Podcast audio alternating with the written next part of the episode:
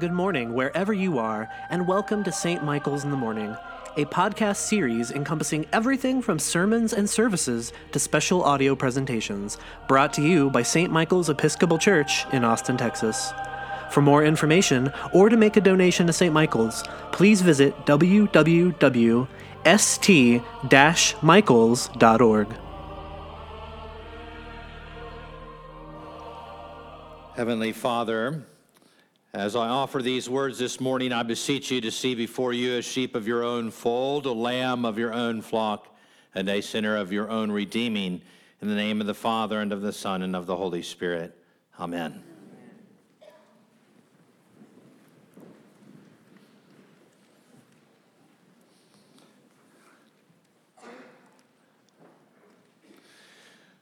From the book of Joshua, we pick up God's narrative this morning.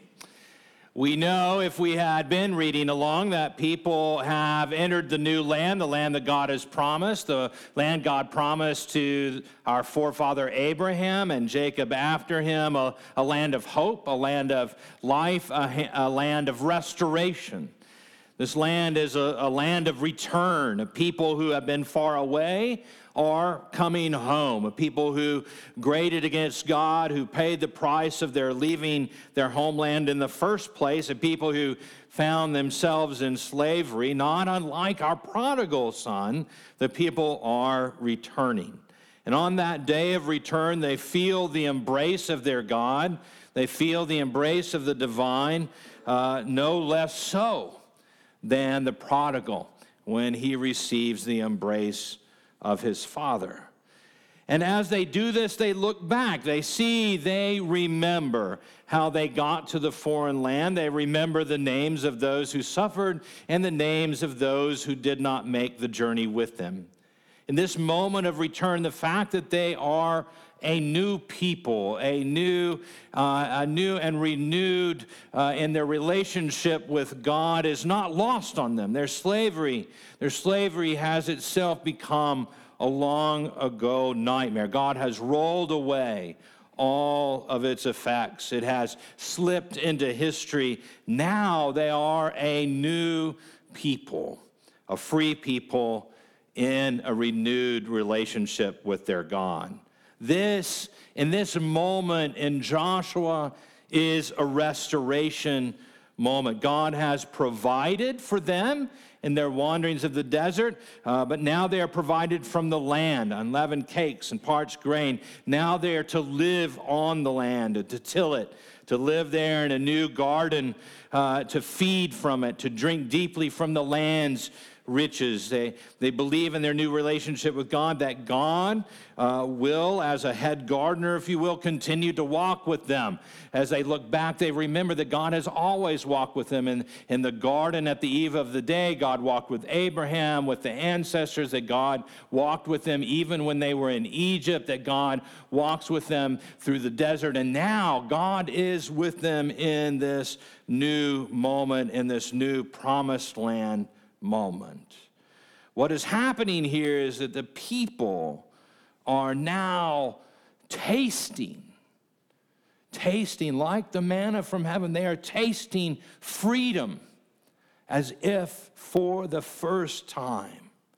Just as the son, the prodigal, feels true freedom in that moment, once he decides to return home and feels the embrace of his father so the people feel free in this moment of entering the land.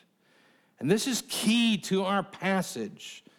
Sometimes freedom, uh, especially uh, when you are running away from something, is not very free at all. But servitude and just a new master, paying different dues to just somebody else. This is true for the prodigal son who ran from his father's obligations, right? And found himself enslaved to his debts and sleeping with pigs. The people, they are free now, just as the prodigal is free. God releases us, God desires our freedom, God gives it to us.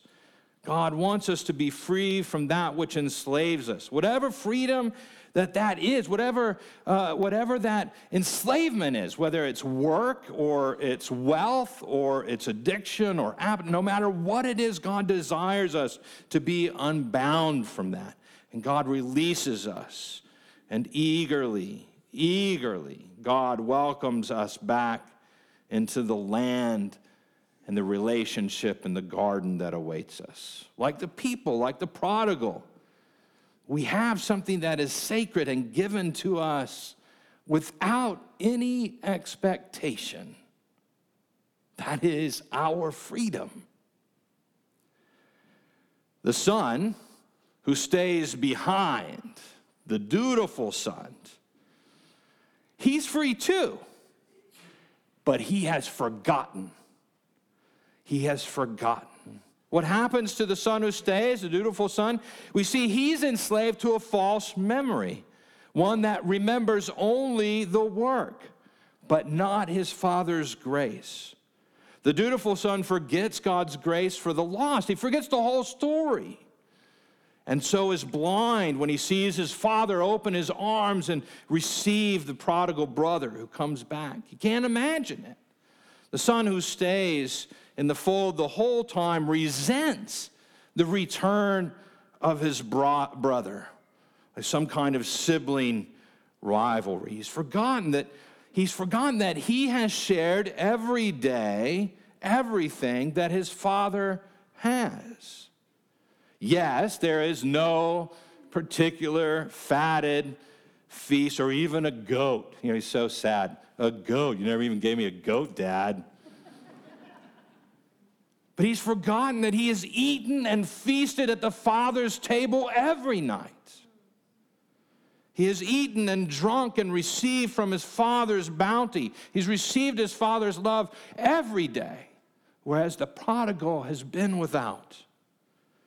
His enslavement to a false memory is powerful, one that forgets what he received without remembering without remembering God's story. Freedom is all too easily lost. There are people all throughout God's narrative where this is true who've always been left behind. While people wandered or got taken away, it's the same for when Babylon comes. They take all the people, but some are left. And when the people return from the Babylonian captivity, after Isaiah proclaims, Come for my people, everybody goes home. And there are people, they're like, Well, yeah, where have you been all this time? This is, this is true throughout the whole story. It's true in the present of, of the Joshua narrative. It's true when they come back from Egypt. It's true the prodigal's brother. It's true in Jesus' own day. They're even saying, look, you're eating with tax collectors. Come on. That can't be right. They miss it. It's true in our day. As we who have been faithful church members and goers our whole lives wrestle with the results of a new mission era that brings people to feast at God's table. We wrestle with a return and the arrival of those who have been away for a long time, or perhaps those who are discovering God's freedom and grace for the first time.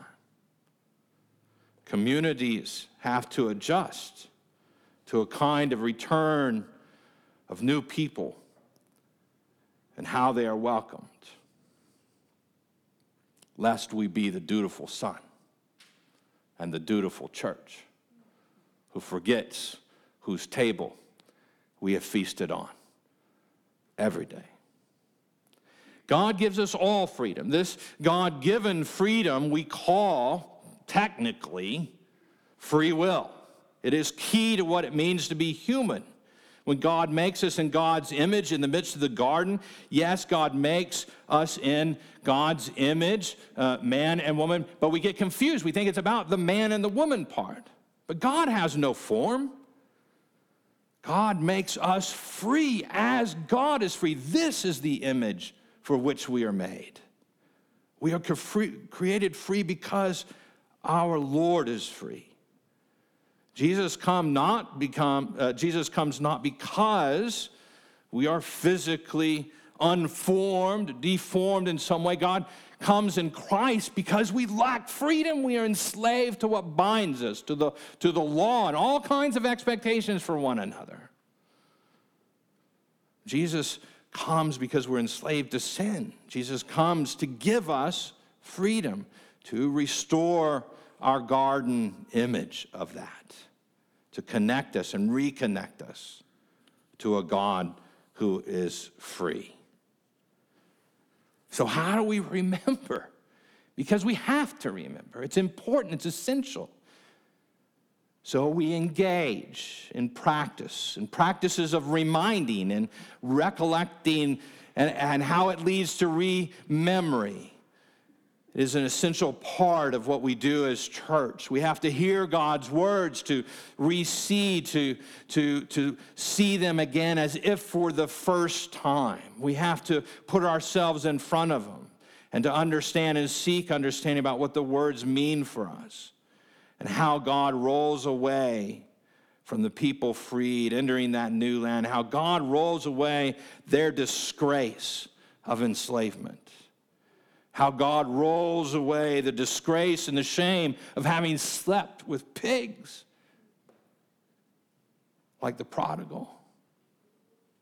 How God rolls away the forgetting of the dutiful son. Don't you remember? You've been at my table this whole time.